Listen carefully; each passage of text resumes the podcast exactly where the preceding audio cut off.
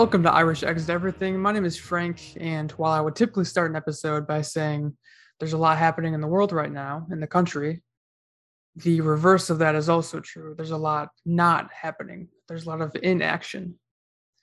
Roe v. Wade is not being codified, gun control is not being legislated, the police are not protecting people, price gouging or inflation is not being stopped. And the Republicans and the Democrats are not fighting for our interests. Call it what you want the political establishment, the swamp, the ratchet effect, the two party doom loop. I think it's pretty clear to folks, even people who don't talk politics, that the two party system is not working for us. That's because both parties are controlled by corporate interests. Lobbying, broadly speaking, is any activity that influences the outcome of public policy. And corporations are spending billions of dollars every year to do just that, to influence political outcomes. And it's not just campaign contributions, although, according to OpenSecrets.org, super PACs spent over $2 billion during the 2020 election cycle. Now, campaign contributions get their foot in the door, but corporations are spending much more than that to get their perspectives, their priorities, their interests through the door and on the desk of your representative. And all of that undermines true democracy because you can't have a government of the people, of the majority of people, if the wealthy few at the top are pulling the strings. And I've said before, and I'm not the only one, that working class people need to utilize both protest and politics if we're going to sustain any momentum for change. But that politics piece is pretty difficult when the two dominant parties are not working for us. So, for the third episode in the Exit Strategy series, I'm going to be talking to Jared Budlong. He's an independent candidate running for the governor of Alabama, a deep red state. Here's our conversation. Jared, 100,000 welcomes to you. I know you have a very tight schedule, so I appreciate you coming onto the podcast. And I thank you for inviting me and in full transparency for rescheduling when I needed you to. I appreciate it. No worries. Yeah, full disclosure, I actually only invited you on because we have very similar logos as people with beards. Yeah, no, so. hey, you know what? Uh, I'll take it. I'll take it. I've actually so ironically, like when we when my team designed this logo, um, I assumed that a few people probably had one, but I have seen so many since since seeing it, and I can't remember the name of the the psychological phenomenon where like you buy a new car and you're like now you see that car everywhere. It's it that happened with this logo too. Yes. Like, oh wow. Yeah. It's everywhere. But whatever. It's there aren't there's only one other politician that I've seen doing it and they're out of a different state and mine's a state race. So Perfect. not worried about it. Yeah. Which that may have jumped the gun a little bit. Sorry. Oh no, not at all. Um, so yeah, I guess we can jump right into it then. Um, so your campaign website describes you as an independent fighting to increase the freedom for all residents of Alabama. Many may fight for the working class, but you are fighting for everyone, including those typically left out of the political discourse. And I want to start by unpacking that a little bit. Yeah. Um, because you say many may fight for the working class, but you fight for everyone, which is great. I have no reason to distrust that. But I would say that many claim to fight for the working class. And I hope this doesn't seem standoffish right off the bat, but uh, could you explain how you would be different? Yeah, yeah. Uh, first, I don't disagree with your rebuttal of that statement. So um, I I don't know those politicians personally. Uh, so I'm not going to say they're not actually fighting it as an, as individuals. So as individuals, they may be fighting for the working class. Like they're the the Democrats that are running. I, I know a few, uh, not run none of the governor candidates, but some of the local like House of Representative locations or uh, you know the various uh, Senate seats. People that are running who are on the Democratic side, they they do seem to be fighting for the the average working class citizen. Um, so they, I, I'm not going to say that they're not. So, but what I will say is I'm trying to keep in mind a lot of the people that aren't thought about in those conversations, whether they're working class or not. But it's you know uh, groups like atheists or uh, pagans, or we could talk about the disability community, who you know they are some of them are by default literally not in the working class because they can't. Um, let's talk about children. Like they're they're all or shouldn't be in the working class, right? We have most we have some laws that keep that from happening. Uh, so it's I'm trying to let people know that it is all inclusive, and I've gotten some pushback where hey, you're not being descriptive enough. And my pushback for those people specifically has been, hey, if I try to be descriptive and include everybody, I will exclude someone. Like I will forget about one group. And like rather than say I'm fighting for A B C D E F G H I J K L M N O P Q R S V X Y Z and miss one person, one group, like I would rather say, hey, I literally am here for like for everyone in the state because I'm actually fighting I'm fighting for the betterment of all of the people that live in the state, even the ones who don't think they need help, because they're they are negatively impacted by the same things that the working class and the groups who are disabled, uh, all of those people who we generally think are negatively impacted by laws, everyone technically is. So like we're a society, we're we all influence each other. So if we want to talk about uh, this is jumping straight into stuff, but we're talking about crime rates, right? So we're talking about laws that negatively affect impoverished people because they end up committing crimes. Generally speaking, they commit crimes uh, like theft because they don't have enough. They're not doing it for kicks and giggles most of the time. Uh, they're doing it because they're they're impoverished, so they're trying to make ends meet. So they steal stuff to sell it, and then hopefully pay for baby formula if it's available. And the the gut ins, the gut reaction for most people is like, oh yeah, like those laws are you know they're they are negatively impacting those groups. And I'm like, yeah, but like who are they stealing from? Like who you know who ends up being held at gunpoint if if it comes to that? Like they're it affects everybody. Uh, we just don't think about it that way. So you know I'm not I don't want to exclude anyone. They can exclude themselves if they don't if they want to, but I don't want to exclude anybody from improving your their lives. That's great, and uh, we could talk for hours and hours about what's crime, like what's considered a crime, and like the different levels of crime. Uh, so we I'll won't really get into that right now. I'll say I'll say it this way: we are all one law away from being criminals, and that's everyone needs to think about that phrase really long and hard because uh, it's it's true. So right. It, yeah. One thing I'll say is though, if you're just trying to survive, then that doesn't make you a criminal. I would say. Uh, uh, I, I, would say it doesn't make you immoral. It definitely does make you a criminal in some cases. Like I, that's society has de- society has deemed certain things to be crimes, and if you do them, you are technically a criminal. Uh, I don't think that that makes you a bad person or mm-hmm. immoral. Like you are right. literally trying to to make ends meet and survive. Like I, I'm not judging people for that. Criminal, criminal by technicalities. We'll we'll say that for sure. Yeah. yeah.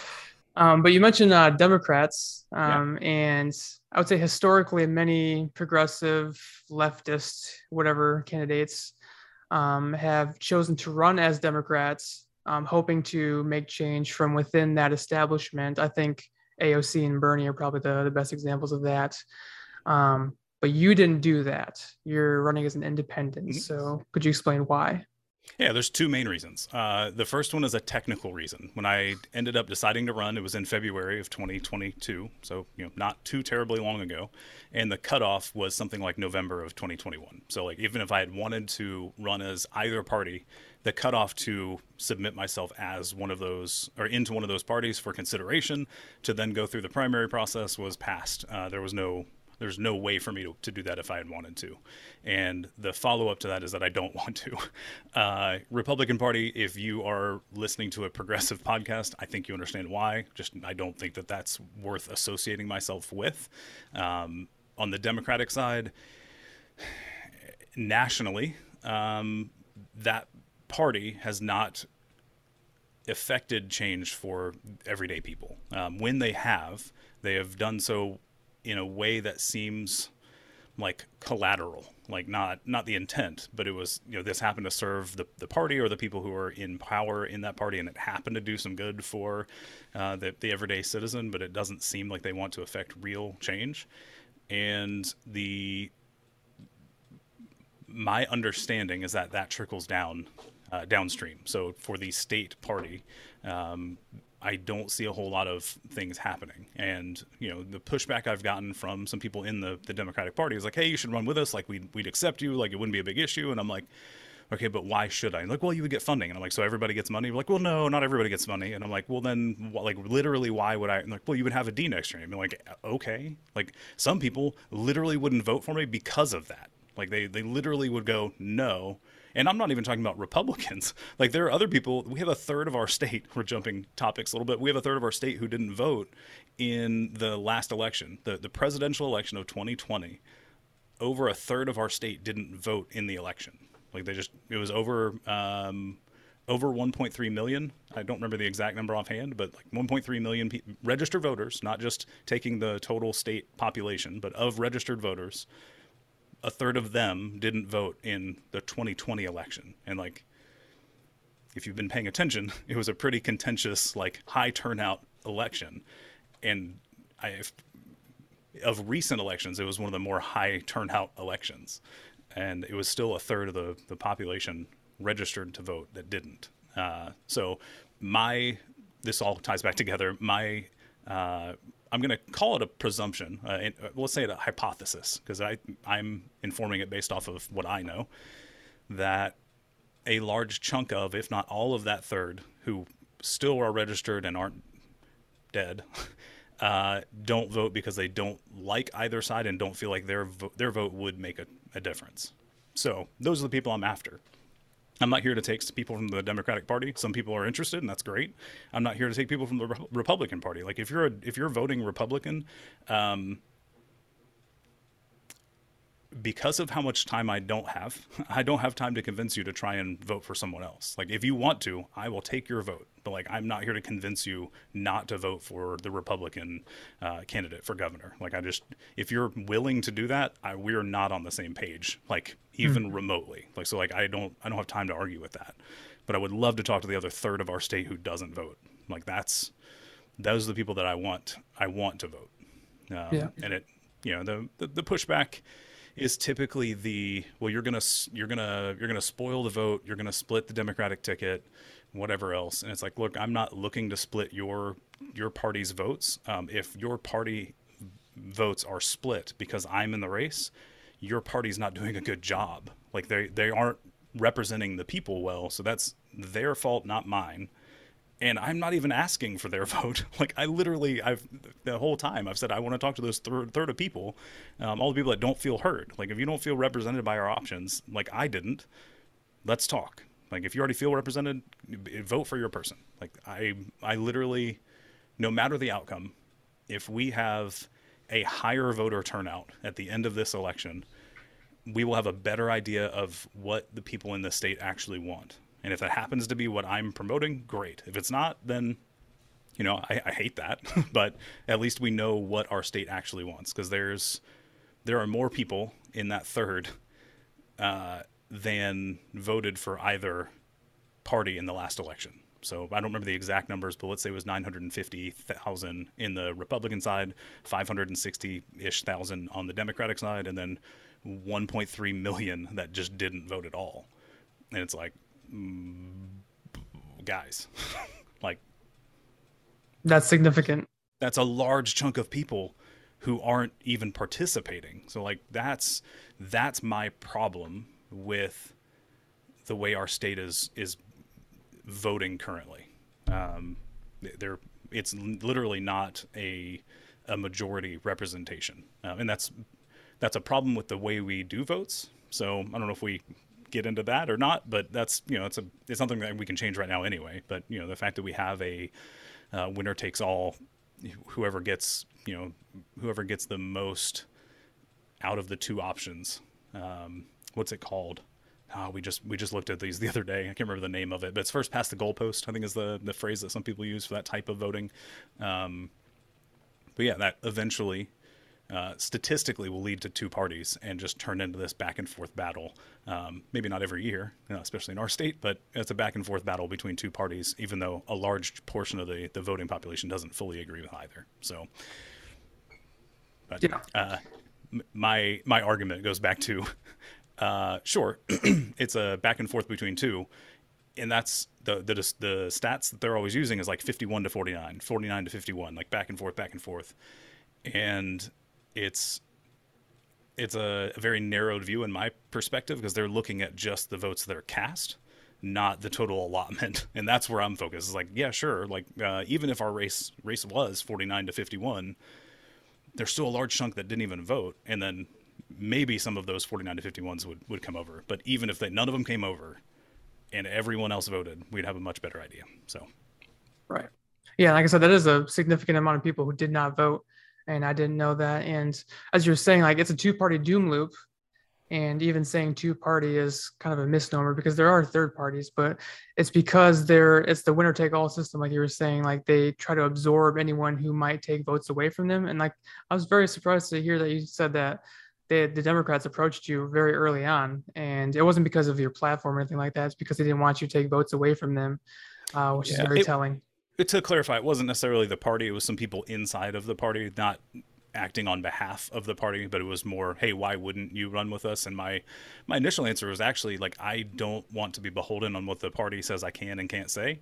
Uh, and they're like, well, that wouldn't happen. And I'm like, all right, well, we shouldn't be killing the nearly 200 people that are on death row right now. And they're like, well, you know, that's not a, that, you know, that's not their focus. I'm like, okay, well, that's part of mine. Like, that's, like, it's weird that it isn't a part of theirs. like, we still have the death penalty. Uh, there's actually like 27 states in the U.S. who do, and we're one of them. But we have 100 and, on paper, we have 168 ish on death row. Uh, someone I spoke who's spoke to who was familiar with the matter, so to speak, uh, said, "Yeah, those stats aren't wrong. It's higher." And I'm like, "Well, either way, like even if it's 150, like I don't I don't care. We have someone who's been on death row in our state longer than I've been alive." Like 1982 is when this person ended up on death row and has been sitting there on death row for that long. And that is unacceptable. Um, right. The fact that no one running for office is saying that is problematic for me. Um, you know, I just I can't. They can say whatever they want about wanting to reform criminal justice, but if you're not going to call out some of the the atrocious things our state is doing, then you know I, I feel like you either don't care or someone else has convinced you not to say the the hard parts out loud. And you know maybe that's a maybe that's a false um, a false dichotomy of mine, but that's that's how I feel. And to have somebody reply back with, you know, they've got they've got other things that they would rather present, and I'm like, okay, well, like, how about ending prison slavery? Like, nobody's saying that one either. Like, our entire systems make the entire prison system is designed to bring people in and make more money, and that's why we're 186 ish percent to capacity. And we want to spend $600 million on a new prison facility rather than trying to find ways of not putting more people in prison. Three more facilities, right? Uh, it was supposed to be three, and the the original contractors backed out. And then most recently, we signed a contract for a facility, spending over 600 million in Elmore County, I believe is the the location. That's within the last month when that got um, got announced. So Hmm. Uh, fingers crossed that'll back they'll back out of that too because of public outcry. Right. Uh, but uh, for anybody who isn't aware, uh, we allocated 20% of our COVID relief funds from the federal government on new prisons. So our state said, "Hey, 20% of those that funding that should go towards helping people during a pandemic."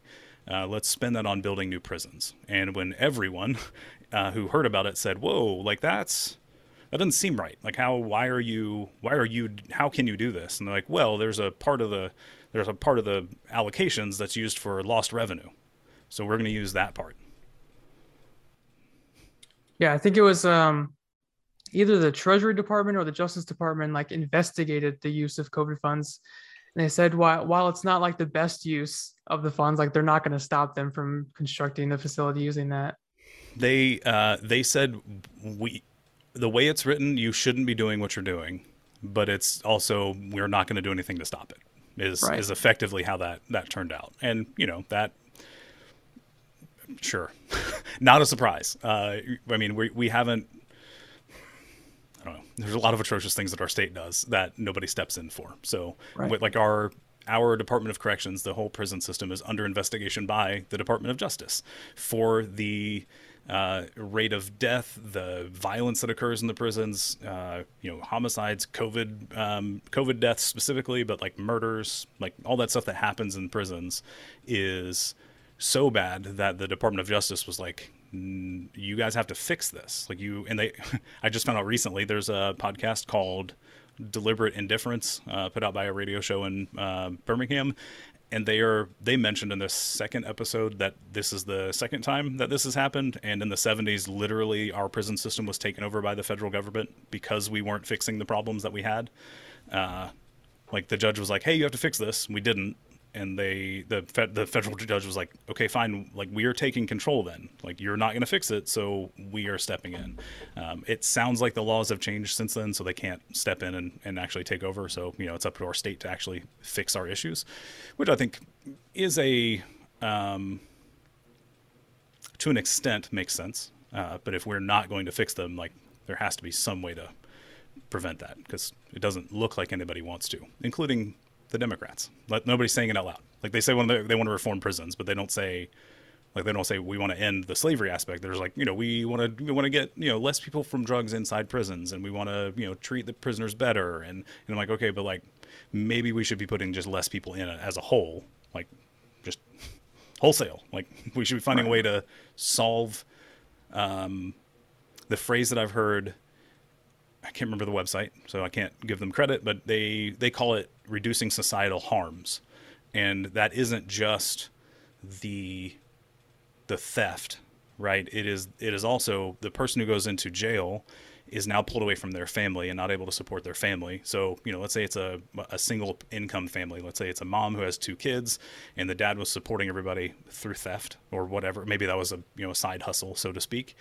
Uh, but that one person was responsible for the the income of the family and they are now in prison for two five ten you know whatever years you are now impacting the the significant other and the kids by pulling that person out rather than saying hey instead of spending 80 something something dollars a day to keep them housed in prison maybe we should find a way to lift them out of poverty so they don't feel like they have to steal. Like there's there's a backwards mentality that we've been as, and it's not just our state. I'm fully aware of that, but we've been ingrained with this idea that punitive punishment helps, to the point where our country, again, not just Alabama, but our country has, I think it's 25% of the world's prison population, uh, and we only account for a four percent of the world's population, and that is a that is a discrepancy that we all should be looking at heavily. If if our systems work, why do we have more people in prison?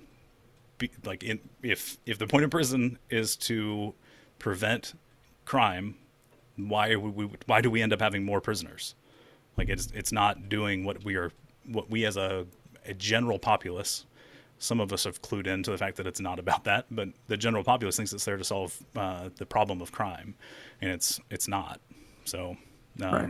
we have to rethink that entire system yeah punishment is a, a, vicious cycle and i agree with everything you just said there. There are a lot of atrocities not only in the in the country but in this in the state and like someone like you is trying to tackle those atrocities um, while the the democrats the, the party of empty promises uh, like you said they would rather focus on other things um, which is really unfortunate. So what's the the campaign process been like as an independent candidate? Um, I'm assuming there's been a lot of hurdles, uh, especially, especially since um, you know the two-party system is dominated by the Democrats and Republicans. Yeah, uh, I mean it's it's it's tough on every angle for, or it has been tough on every angle for me because a I joined super late in the race, fully understand that. I jumped in in February, and people have been working on their campaign officially for you know like two years, right? So they, have probably been most of them have been building up uh, smaller positions in government and everything else. Not all of them, but one of the major one of the major candidates um, I think is just coming out of the education system. Like they're I don't I don't believe they have a history of government office. I don't remember seeing anything in their bio about it. So uh, not um, not uncommon, but me being an independent and having no prior uh, political experience af- outside of being in the system that's affected by or in the group of people that politics affects right and being on the the voting side of it um, it's been tough. So we, you know, getting started late means uh, no no funding to start with because it was kind of a the system's worse than I ever imagined. No one's saying anything, so something in my head clicked and said somebody has to. And then I was approached by um, a creator on TikTok who's running for president in 2024, and they basically offered to help kickstart my campaign, not kickstart like literally Kickstarter, but just help get me started. And I it originally started like, hey, well, what could you run for? And I said, well, there's nothing. I've looked, and there's nothing on in my local area. So I was looking for, you know, the the stereotypical like, all right, well, I'm going to get started in politics. Let me look at school board. Let me look at you know such and such, and nothing that was available this election fit the two criteria that I would agree to run for, which is something that I think I'd be good at, but then also something that would make immediate change. So school board was my first thought because like the whole mask situation, we had people, you know, there was we had that happening here, and I was like, all right, I want to run for school board. Well, my county isn't up for election this year; it's in two years. So I was like, all right, well, that's not it. And I started looking at other positions, and nothing, nothing stood out as something that I thought I would be good at and would make make an actual immediate change because I saw urgency, um, not something that needs to be planned for. Like this hasn't been my lifelong goal to get into politics and become a politician. I saw an immediate threat an immediate problem, and or several, but you know, several of them. And the only one that uh, seems to work out is uh, governor, and that was at the at the behest of uh, Jasmine, who's the, the candidate running for 2024. Because you know I made all the excuses, nothing local, nothing local, I didn't fit, whatever. And they replied back with, "Well, it's a you know it's a it's a uh, midterm election, so like your position for governor should be up." And I went, "Yeah, I mean, I guess, but like."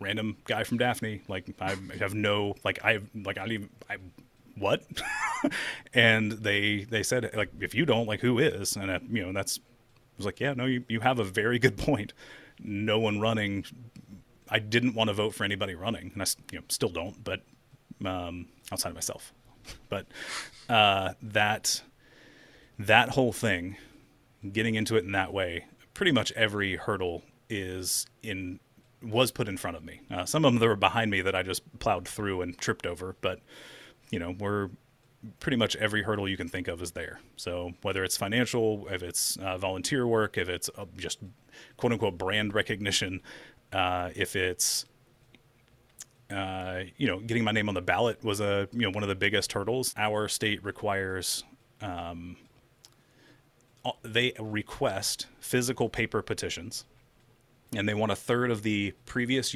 elections registered voters hold on. Is that? I want to make sure I'm saying that the right way.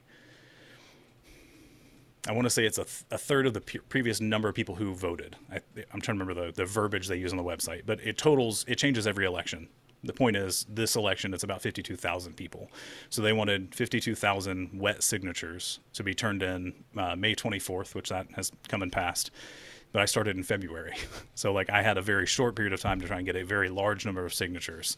Uh, and you know, I did my best. We we got out to a bunch of people, didn't make the goal, so now we're we're going to do a write-in campaign, which makes it you know that much harder.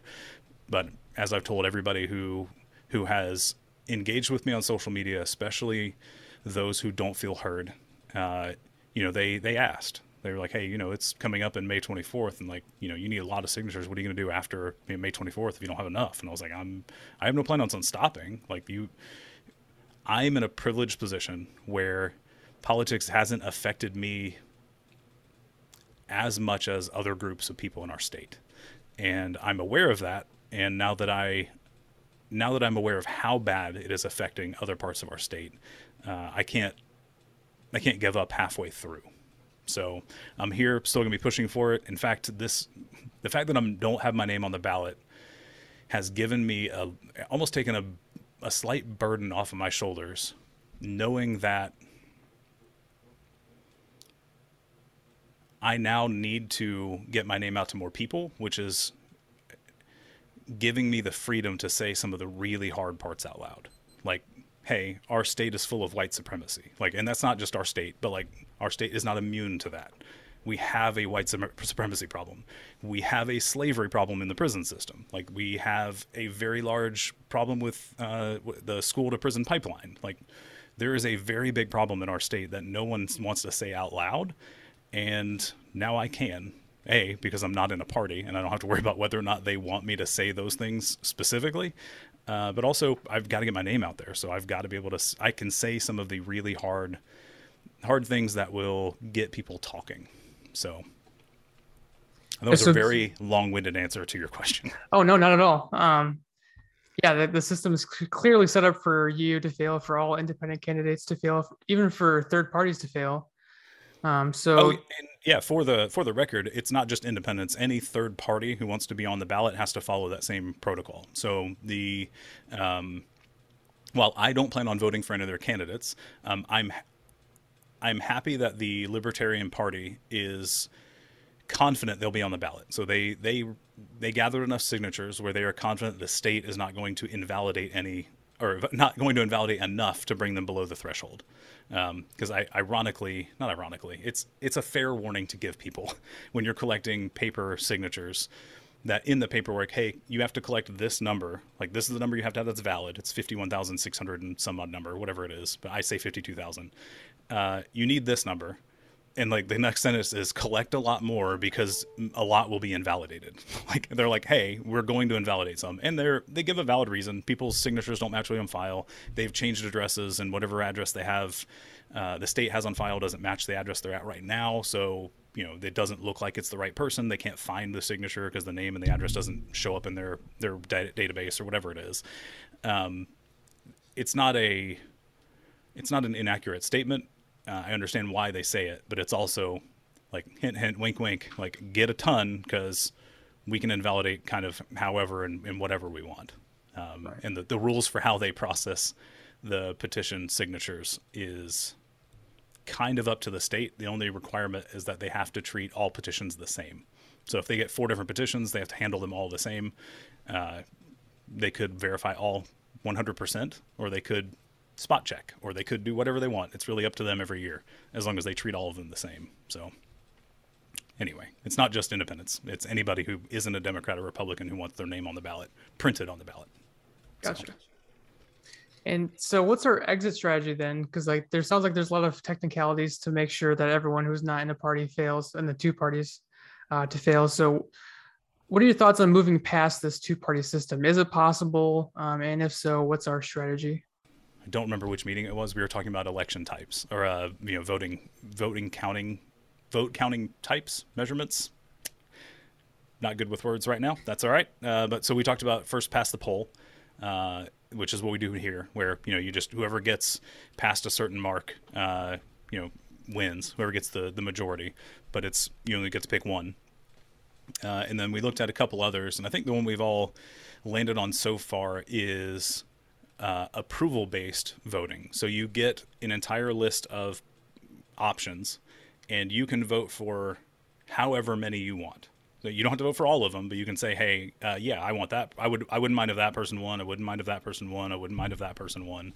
And it takes kind of the it takes the pressure off of picking like your choice and some of the other options like ranked choice voting uh, we looked at that also. If you're not familiar ranked choice is basically i want you know i want jared first and if jared doesn't win i want joe and if joe doesn't win i want kate and if kate doesn't win i want you know so and so and we opted away from that at, at the end of the meeting at least. We opted away from that because of the extra mental gymnastics that you have to do to pick who you want first when you could just skip all of that and just say like i don't care. Any of these are fine where you know it has some downsides where you're not necessarily picking who gets your vote first.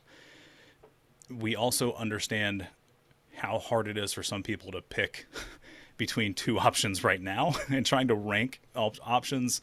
The the gut feeling we got was like, hey, just let people pick all of the options they would be okay with. And if that ends up being two, then you know pick two out of however many there are. Uh, but that's that's kind of where we we laid down, and we we as a group like that that type of mechanism. Um, so if we can implement that, that would be that's that's what we're leaning towards at least. We don't have an official we don't have an official stance. Yeah, there's a lot of different mechanisms that we can try and we should experiment with as many as possible. Well, Jared, it's been a pleasure chatting with you. Uh, you've got a long road ahead of you until November. um, but you're not in this alone. You've got many other people in the state, and uh, together we can win a better future for everyone. So thanks for your time. That's the plan. Appreciate it. Thank you.